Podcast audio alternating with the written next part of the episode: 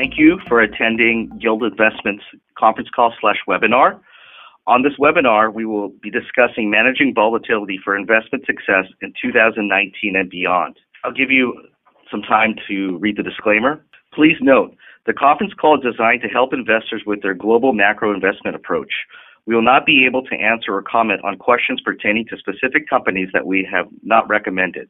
In addition, as an SEC registered investment advisor, we may not be able to comment on specific stocks or other instruments due to conflicts of interest, inside, in, insider information, and or other regulatory issues.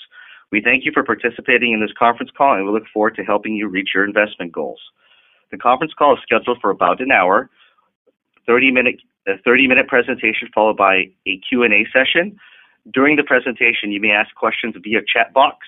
We will try to answer all questions on this call, but if we are unable to answer your questions, please leave your contact information in the text box or you can email us at guild at guildinvestment.com and we'll be able to answer those specific questions. In addition, you'll be able to visit our website and sign up for our commentary that we publish on a weekly basis. And there you'll find our global macro analysis on a weekly basis sent to your inbox, typically every Thursday. On the call, we have Monty Guild, Chief Investment Officer, Anthony Danaher, President and Portfolio Manager. I'm Tim Sharada, Executive Vice President, and Rudy Von Able, Senior Research Analyst. And I'd like to introduce Anthony Danaher, our President and Portfolio Manager. Thank you for attending, listeners. I appreciate the uh, support, and hopefully we can uh, give you some good ideas as to how to manage a portfolio through volatile periods. Uh, we just went through one in the fourth quarter of 2018, and I think we have some methods and portfolio techniques that we can use. Um, on slide five, we're going to go over just limiting the portfolio positions, targeting 30% upside in 12 months, maintaining a loss cutting discipline, and understanding your own psychology as ways to reduce the overall volatility of your portfolio within a market that could be moving uh, quite aggressively up or down. So going to slide six, your portfolio, and we talk about limiting the portfolio to a maximum of, of 20 positions uh, through thorough research, uh, top down, bottom up research, pick a careful portfolio with a maximum of 20 positions. And a, much of this is a function of bandwidth. You want to avoid having a portfolio that's too large because it limits your ability to have thorough knowledge on each company and understanding all of the different cause and effect relationships that can make your companies in your portfolio go up or down. Uh, it helps you having a limited number of positions it helps you stay abreast of those current events affecting each company. Um, there are, if you have 20 portfolios, that's going to be 80 earnings conference calls over the course of the year. You're also going to have research reports and filings that you'd like to frequently read and to get to know those companies better. And it's just difficult to do with a large number of stocks that you might know a little bit about. And if you have too many stocks, you end up not being able to use your knowledge as a way to reduce the overall volatility of your portfolio. And then thirdly, with too many stocks, it can make it difficult to create liquidity when you need it. When you get a good idea and you have too many stocks, it can take some time to navigate what to sell. So what we'd like to do is we'd like to impart that if you have 20 positions that you know well, you don't need more than that. Um, and a lot of this is relying on your knowledge and your thorough research. And it's helpful just to have the flexibility to take a position off that's big enough where you can immediately replace it with something else should a better opportunity arise. And that moves us to slide seven, a better opportunity arising. When you're looking for investments, you want to get the risk reward right you don't want to buy something with just 5 to 10% upside because honestly, you're going to be wrong at times. So you want to make sure that you're being rewarded with enough potential upside given the risk you're taking for buying it. So we like to say 30% in 12 months and having a reward risk ratio of at least three or four to one. And what does that mean? That means if you have a stock or a company you've identified could go up 30 or 40 percent, and it could go down if one of the catalysts doesn't work out or a bad earnings release, it could go down 20 or 30 percent. That's not the three to four to one reward risk we'd like to see. We'd like to make sure that you know it well enough, know what the potential upside is, and that you can come up with a scenario where you can manage the downside. And three to four to one upside versus potential downside is our preferred way to do it. To achieve this, again, it's doing deep research, studying the company, its history, its current situation, its balance sheet, how fast its earnings are growing, if it's paying dividends, are those dividends rising? There's lots of different uh, elements to doing this type of research. And then when a position meets your objective, reevaluate it continuously. As the stocks move up or down, you're constantly reevaluating in your portfolio. Is there enough upside? Is the reward risk ratio accurate? Or is it paying you enough potential upside for the risk you're taking? And this is a continuous process in portfolios. And if you do this right, you'll find that you have a portfolio of stocks that you know a lot about and that you like and that you will be never with a basket of losers, so to speak, because you're going to basically be on them, understanding what's driving them, and also managing the uh, the trading of it and always having good ideas coming into the portfolio and you're calling the weaker ideas. And while you're doing this investigating, it doesn't necessarily mean you always have to have 20 positions and be fully invested.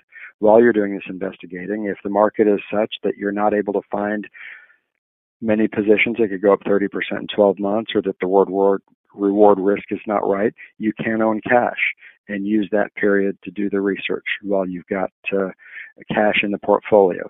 Having cash in the portfolio is another way to manage through volatile periods. Number eight, this is an important one. Being disciplined in cutting losses. Employ an automatic loss cutting discipline. If a position loss reaches, a position's loss reaches one third to a quarter of the 12 month upside potential, then sell it. For example, if you've bought something that you thought had 30% upside in 12 months and it falls 7 to 10%, it's time to sell it. If you've got a 50% potential upside in the stock, you might let it go 10, 12% before you sell it. And the reason you want to do this is with 20 positions and you're cutting these losses, no one big position can cause a lot of damage to your portfolio.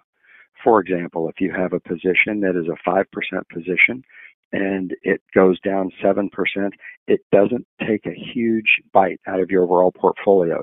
Again, this is another way to manage the volatility of your portfolio regardless of what the market's doing.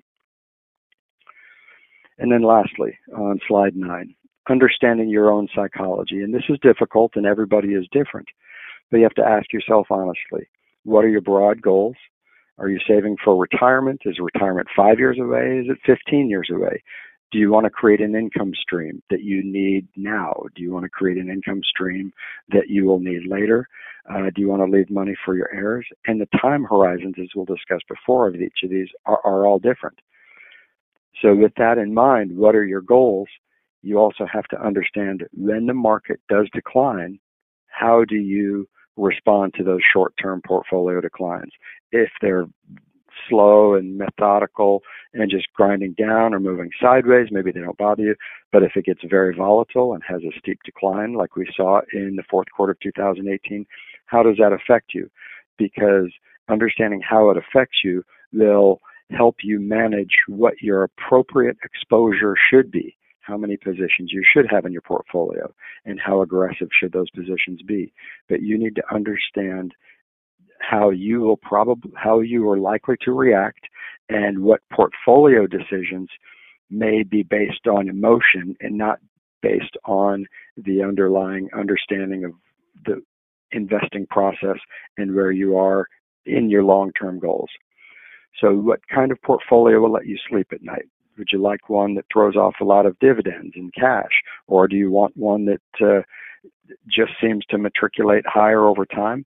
Or are you comfortable with a portfolio that has some more volatility or beta that goes up and down more? Do you want a bunch of high growth stocks because the upside is greater, but understanding that you will probably take more you know downside swings in something that has much more upside just based on the volatility and the relationship how fast something's growing what you often have to pay for how fast for a fast grower and the volatility of the position.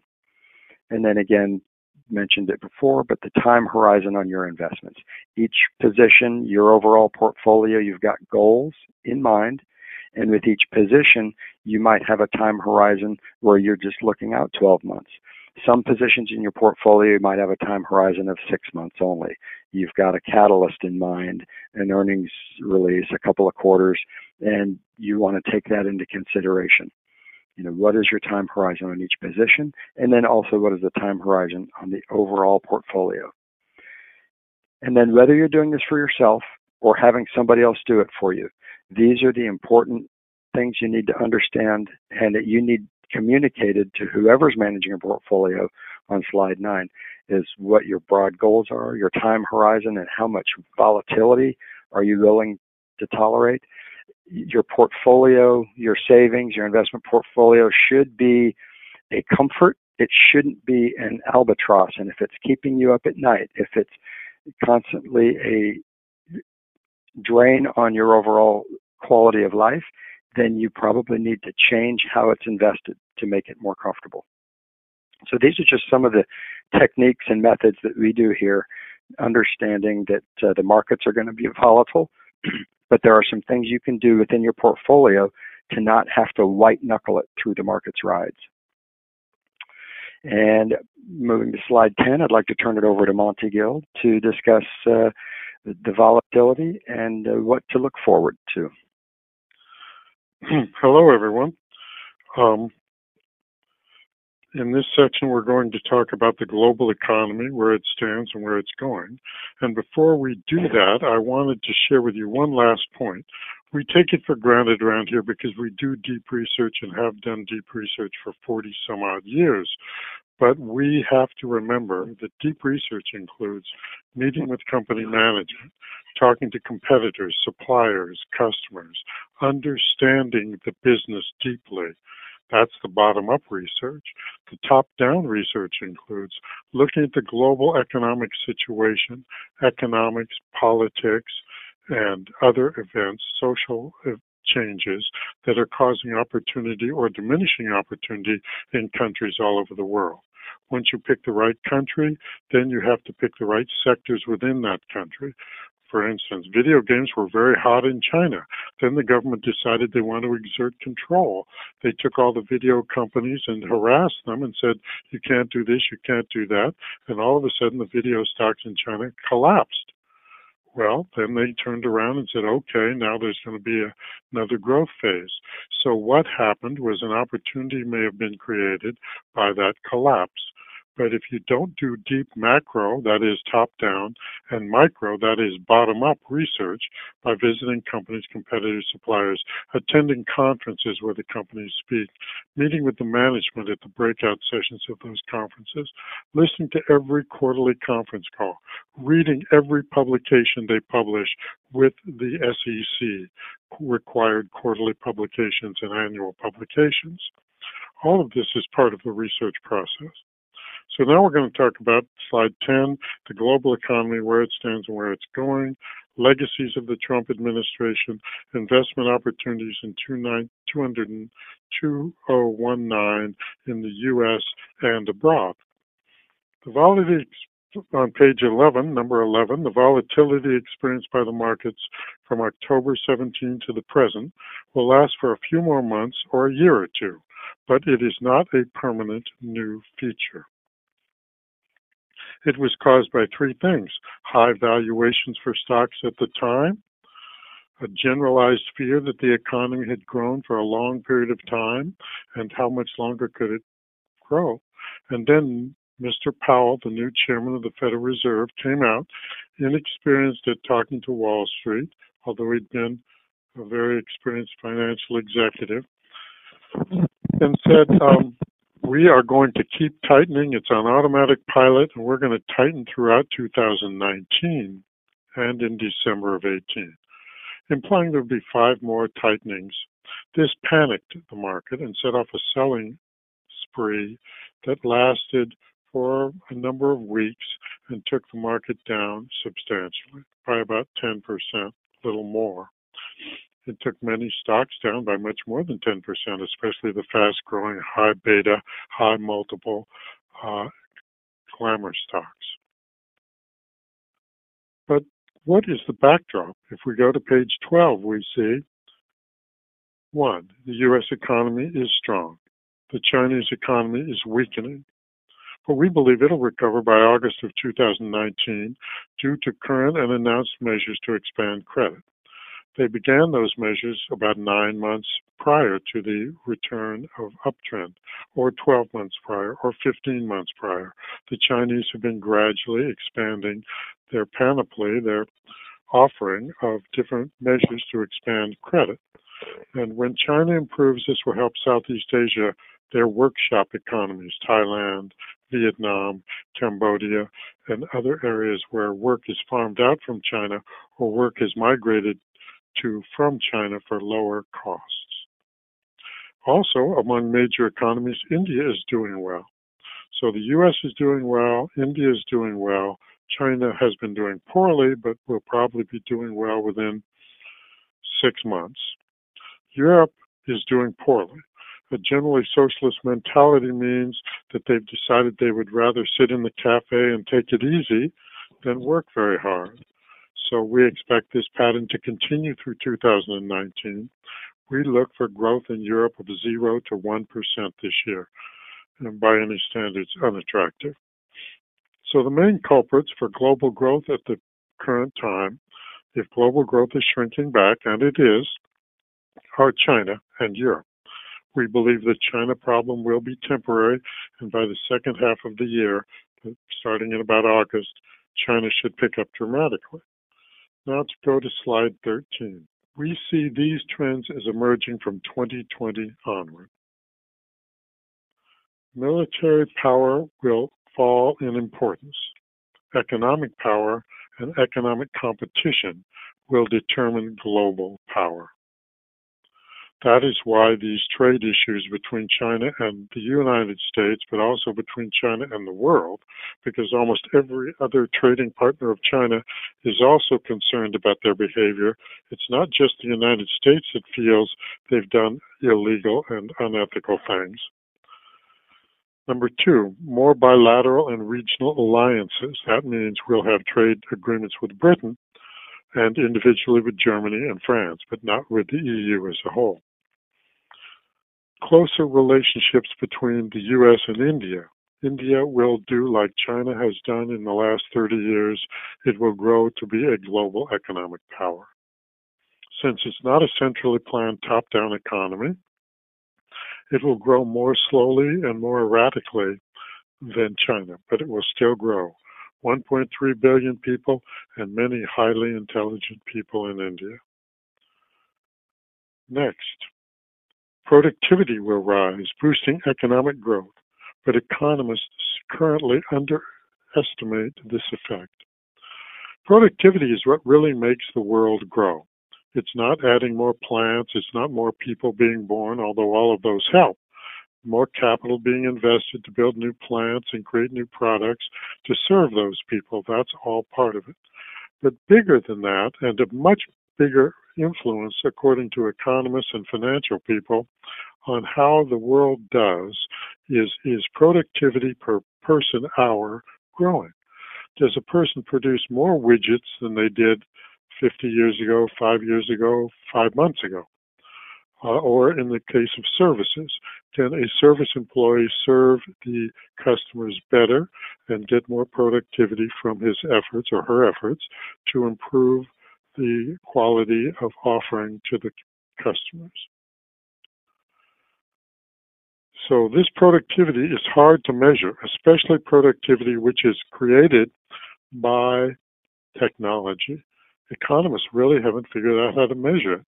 But as they do figure out how to measure it, they're going to realize that productivity is growing much, much faster than they had thought, which is leading to stronger world economic growth than being than is being announced.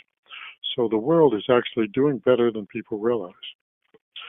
Now, page 14 Three legacies of the Trump administration.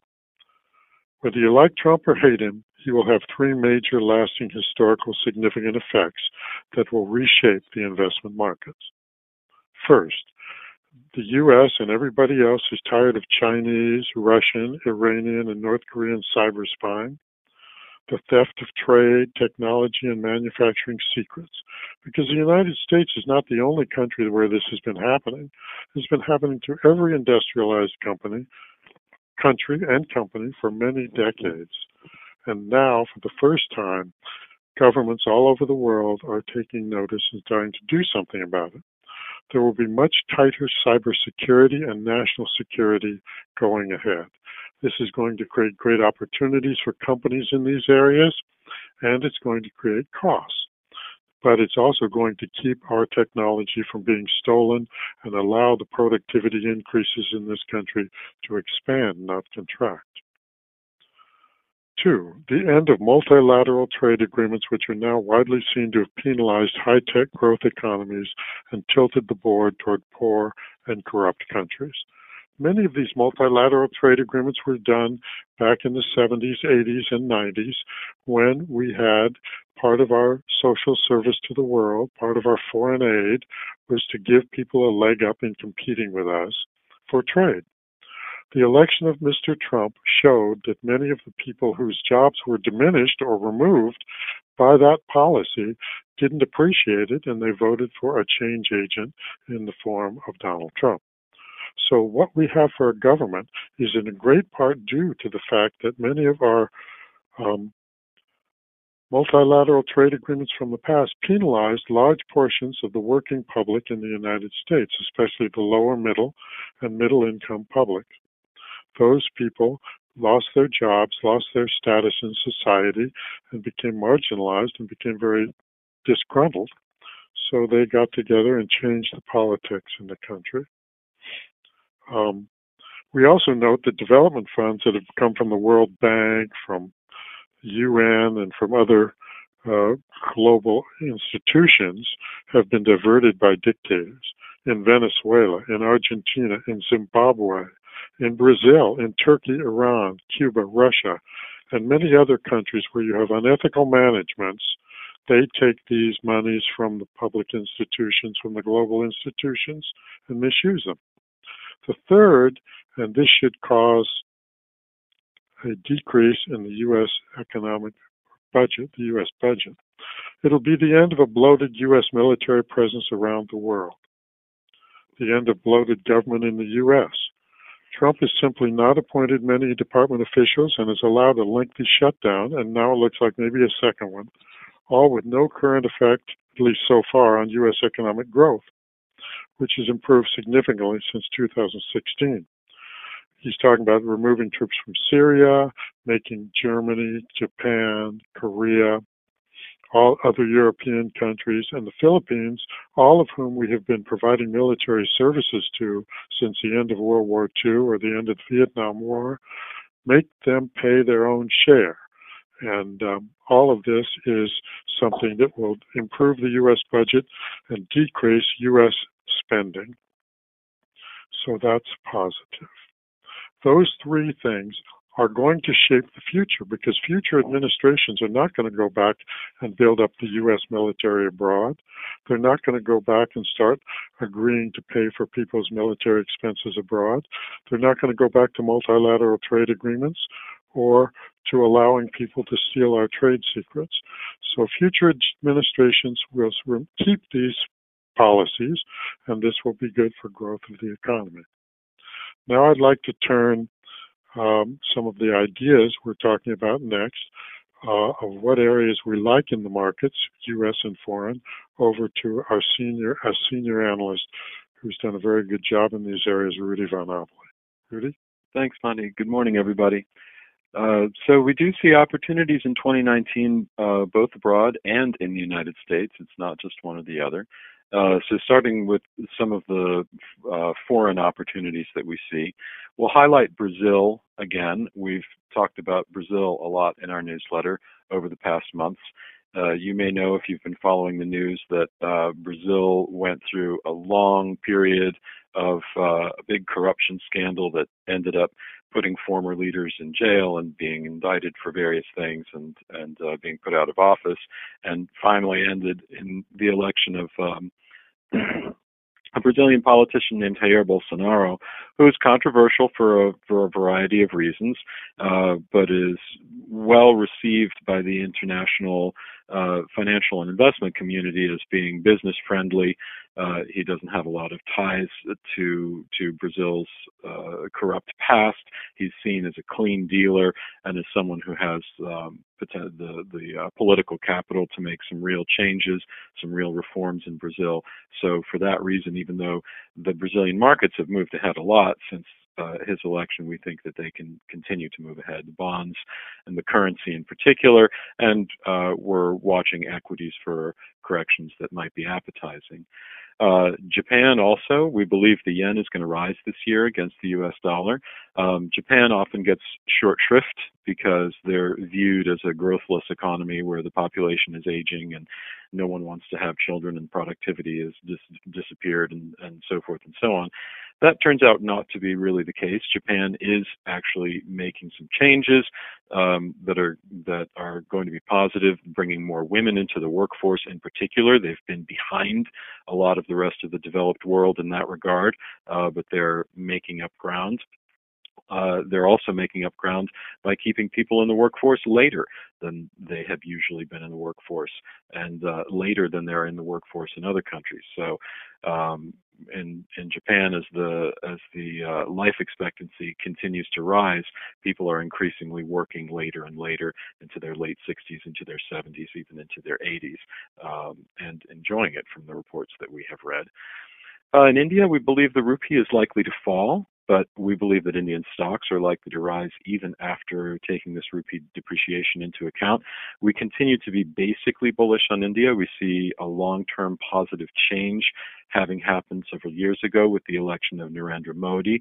We continue to watch the situation in India carefully to make sure that the impetus for reform and the, the gradual reforms that Mr. Modi is implementing are continuing to make progress.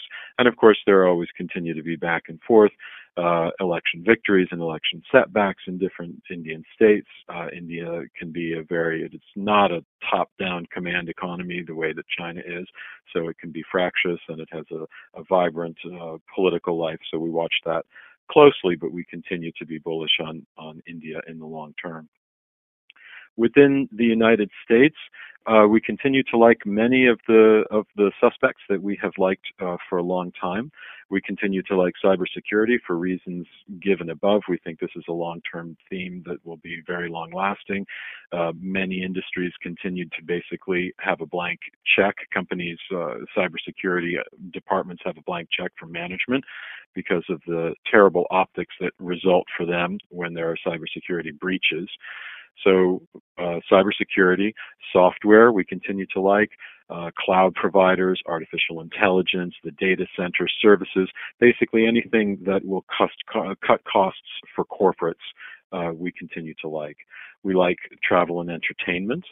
Uh, we like high yielding energy stocks if oil gets too cheap, if it gets under $50 a barrel uh, assuming that interest rates are not rising too much, that they remain constrained. Uh, we like home builders, and we like dividend payers who are capable of maintaining and growing their dividend over time.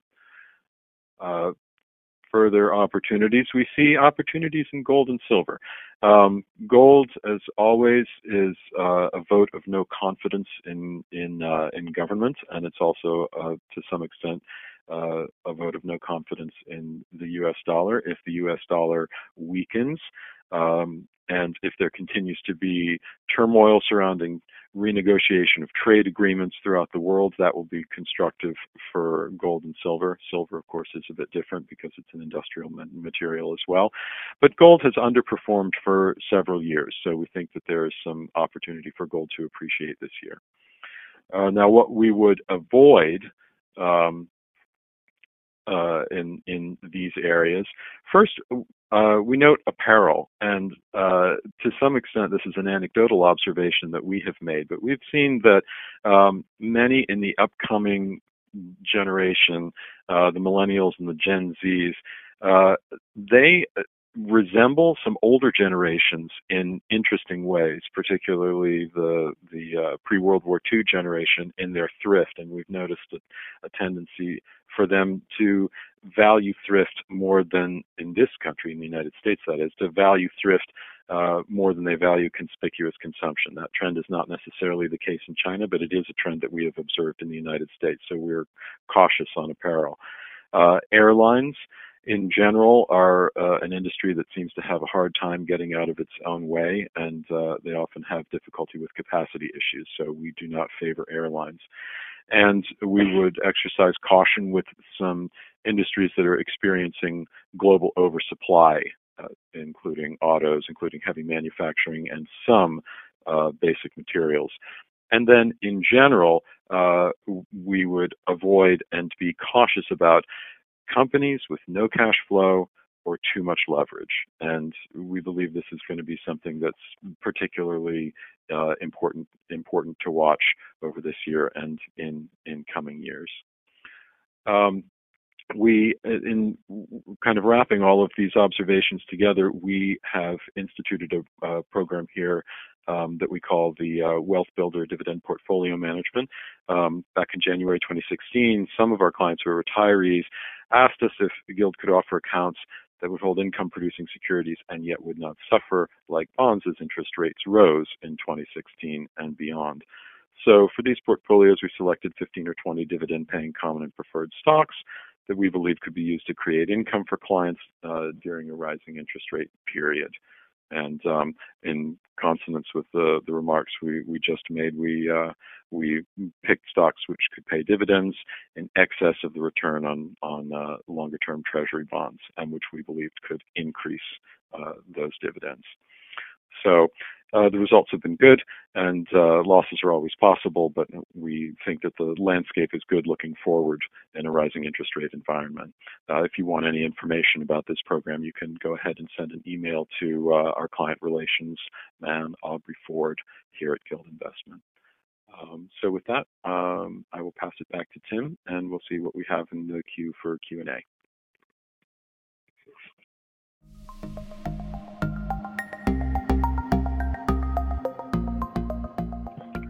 Hello, everyone. Uh, there is a chat box that is available online where you can uh, submit your questions. I do see a few out there right now. We also received some questions prior to the call. Uh, we're going to address uh, one of those questions now, and one of the questions is about gold and gold miners. Hi, this is Tony. so uh, we mentioned briefly we found gold, find gold to be attractive at this stage.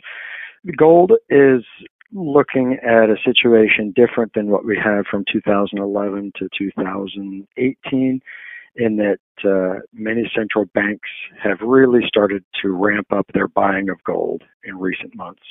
And this comes on the heels of what you had in August and September of 2018 when several central banks, Argentina, Turkey, Venezuela, were having to dump their gold because their currencies were collapsing. So uh, what you have now is you have a situation where gold is now a preferred purchase by central banks. Many central banks around the world are adding to their gold reserves. Um, at the same time, new discoveries have been uh, not very prolific. And there's one big discovery that was announced last week in Russia, but that isn't expected to come online, start producing gold until 2025. And my guess is those are optimistic estimates just because uh, mining takes uh, longer than people plan.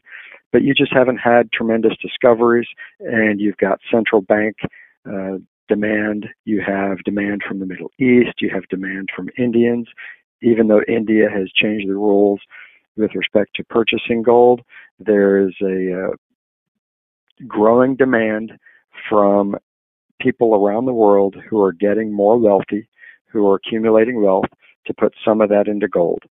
And it looks like uh, you know, which is what we had from 2003 to 2011 when gold was going a lot, going up considerably. It wasn't rampant inflation. It wasn't necessarily the uh, the problems with the banking system. A lot of it was just the fact that throughout the world, many emerging market populations were getting wealth and accumulating wealth for the first time, and a portion of that went into gold.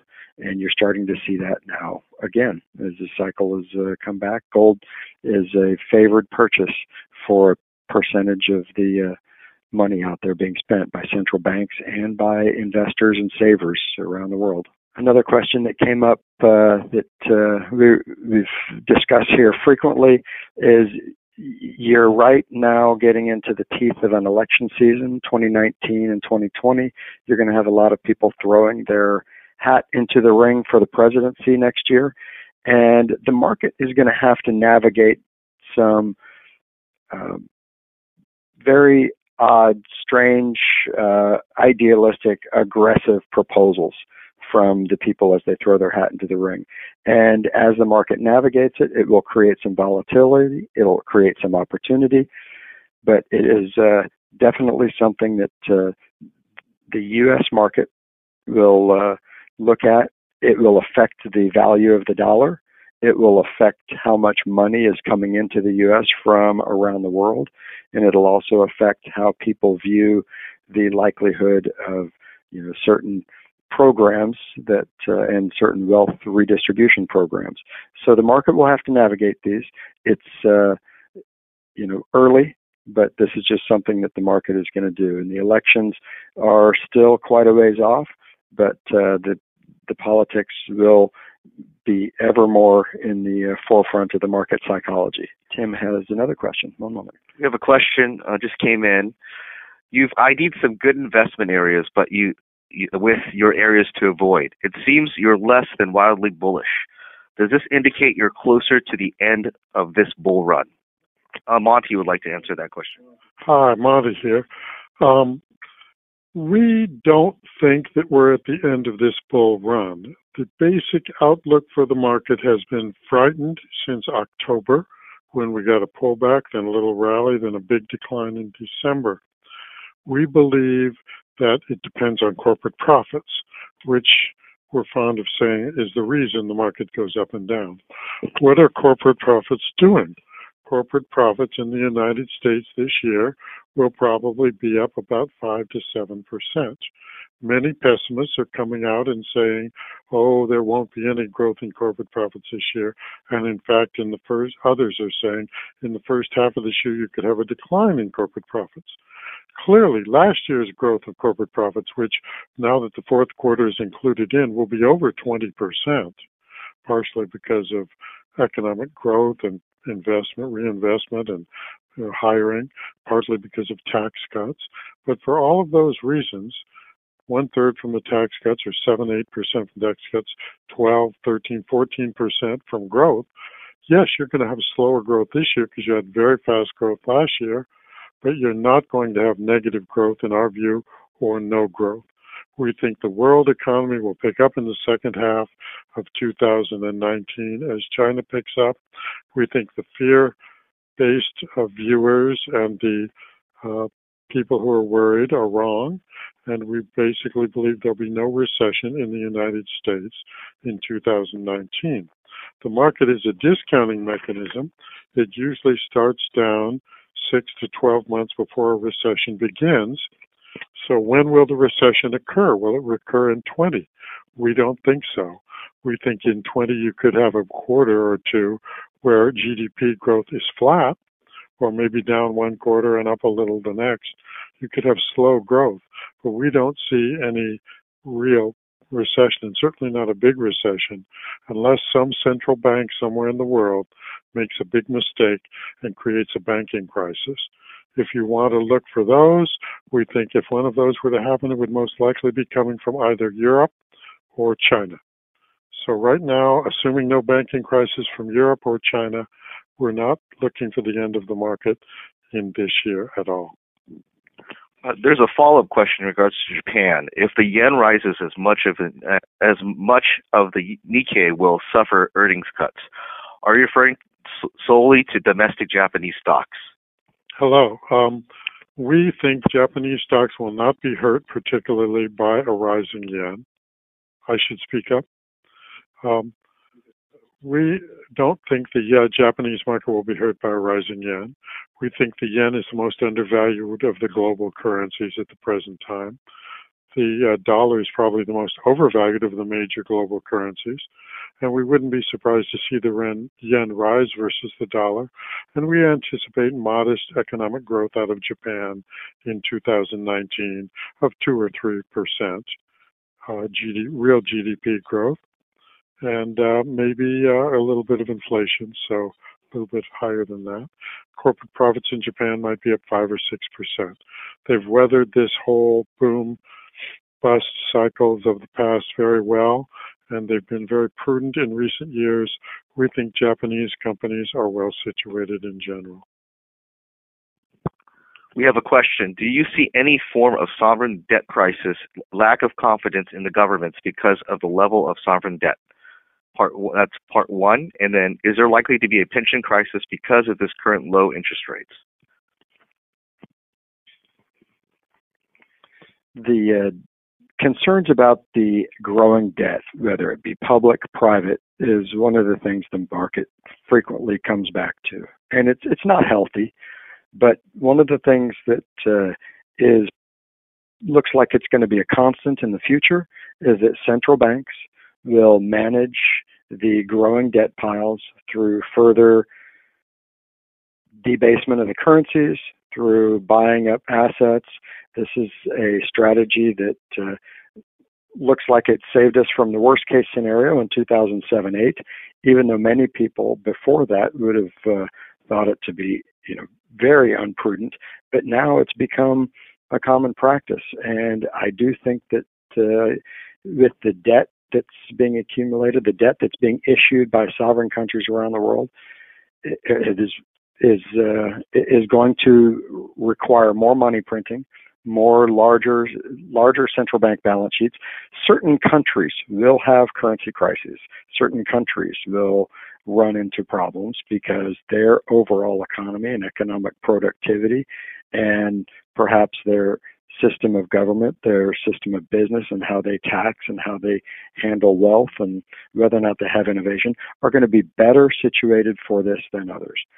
But the bottom line is over the long term, it looks like asset prices denominated in diminishing value currencies is one of the ways that policymakers around the world will handle the debt.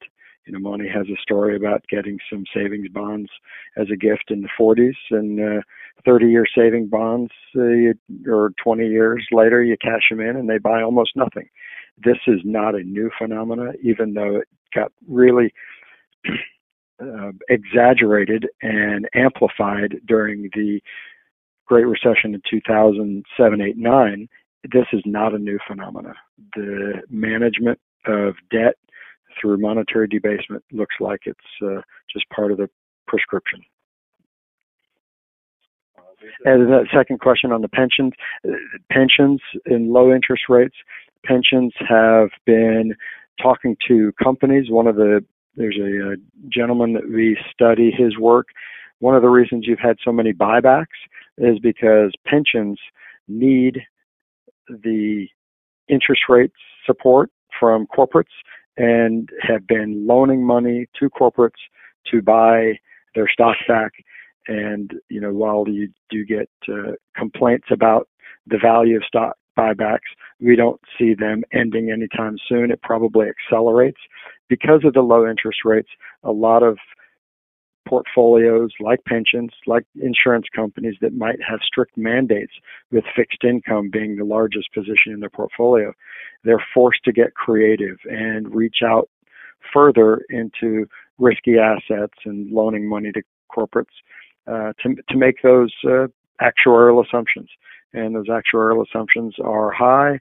It's uh, there are certain public pensions that are, for all intents and purposes, bankrupt but that is not new.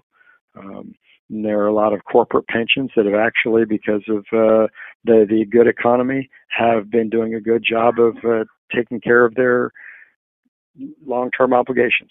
So it's it's a mixed bag. Certainly, some pensions are in trouble, but others are not. We also have a follow-up question in regards to commodities and silver. What are your thoughts on silver? Um, we like copper more than silver. We think silver can rise, but silver has its industrial component, the, uh, in addition to its savings component. Gold is our favorite among metals.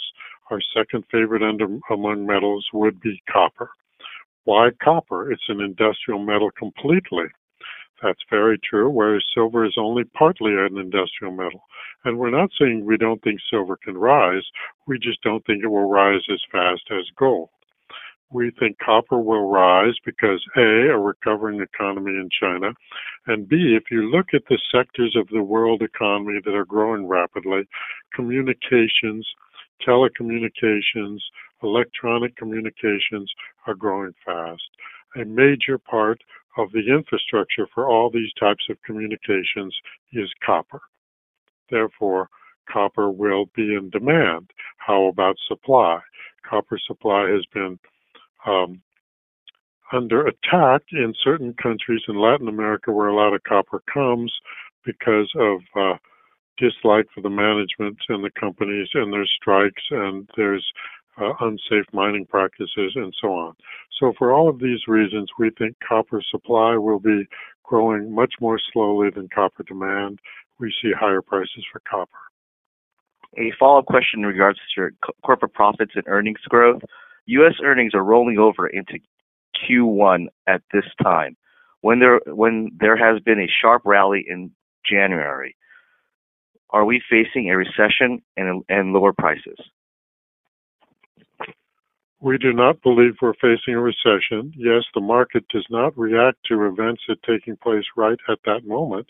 The market is a discounting mechanism. It reacts to events expected in the future. The market has now been rallying because stocks got too cheap after the big decline at the end of last year, and people had anticipated that we were going into a serious economic collapse in 2019. When the first quarter of 2019 corporate profits come in, some people are even saying we could have only 5% corporate profit growth in um, Q4. Well, we had 15, 16% corporate profit growth for the 80% of the S&P 500 that's reported so far. Very strong. And um, when you add that 16% or even better to the 24% for the first three quarters, you get a year with over 20% growth. Certainly we won't have that in 2019. We're coming down from a major uh, economic boom caused by the tax cuts and caused by uh, fast economic growth. Um, as a result of that, you have lower growth rate this year than you had last year, but we do not believe the growth rate will be lower than zero this year. We think it will be corporate profit growth 5 to 7%, GDP growth 2.6%. 2.3, 2.6% in 2019 in the United States.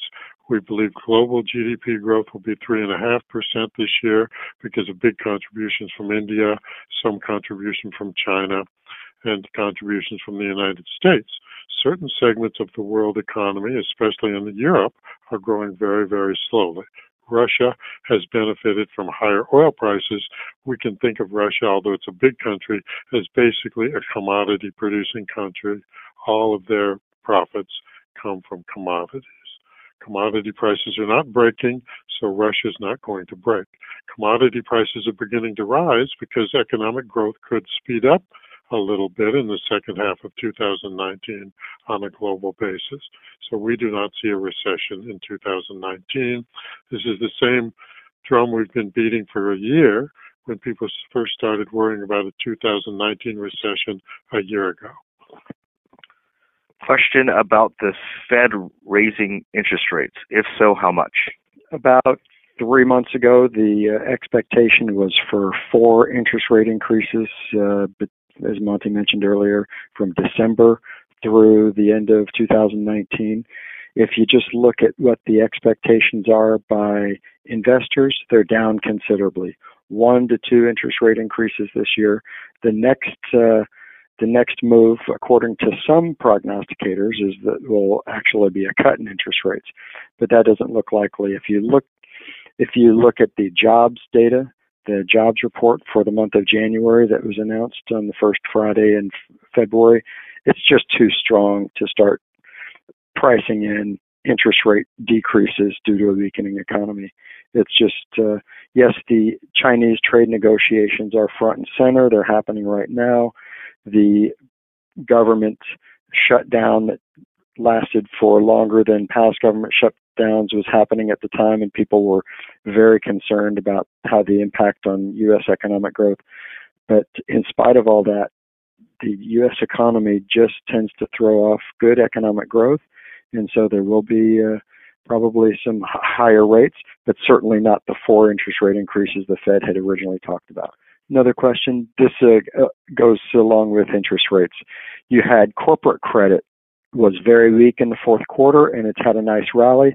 And the main reason for the rally is the reduction in the anticipated number of interest rates. So you have uh, companies that are able to sell their bonds at at lower interest rates at higher values, and I just think that the overall market tone responded very favorably to Chairman Powell's kind of change in tune that the Fed was going to be patient. I believe they mentioned the word patient uh, a dozen times or more in their last uh, press release, and that's really uh, helped corporate bond spreads, helped bonds overall, and interest rates have continued to move down. Global liquidity is uh, liquidity is what drives markets higher and capital flows. And one of the things that people have been worried about with respect to falling global liquidity is that central banks like the US have allowed their balance sheets to shrink from their very high levels that they were hitting in the years following the financial crisis. But what we see is plenty of global liquidity out there. The the, the stocks and the market's reaction to the shrinking of balance sheets is going to it will create volatility, but the central banks have merely to push a few buttons to let bonds run off to start purchasing. And we believe that over time if the economy gets too weak they will just go back to building their balance sheets larger again. But as of right now it was one of the concerns in the uh, late 2018 it's become less of a concern. That doesn't mean it won't become a concern again. But uh, the Europeans, the Japanese, the U.S., they do not seem to be very aggressively uh, tightening.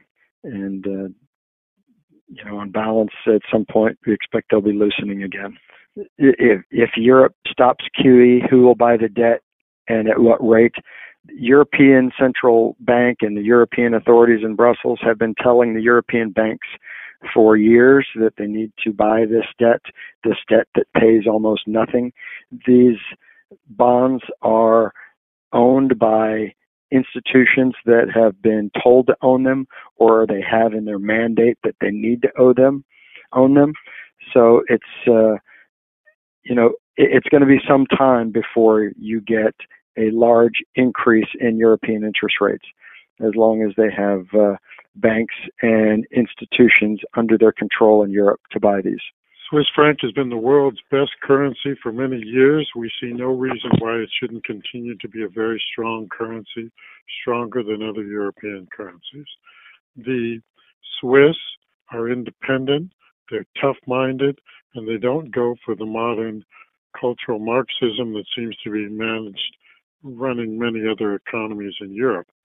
So we anticipate that the Swiss will continue to have a strong currency. We don't see it going up dramatically from here, but just continuing to be strong.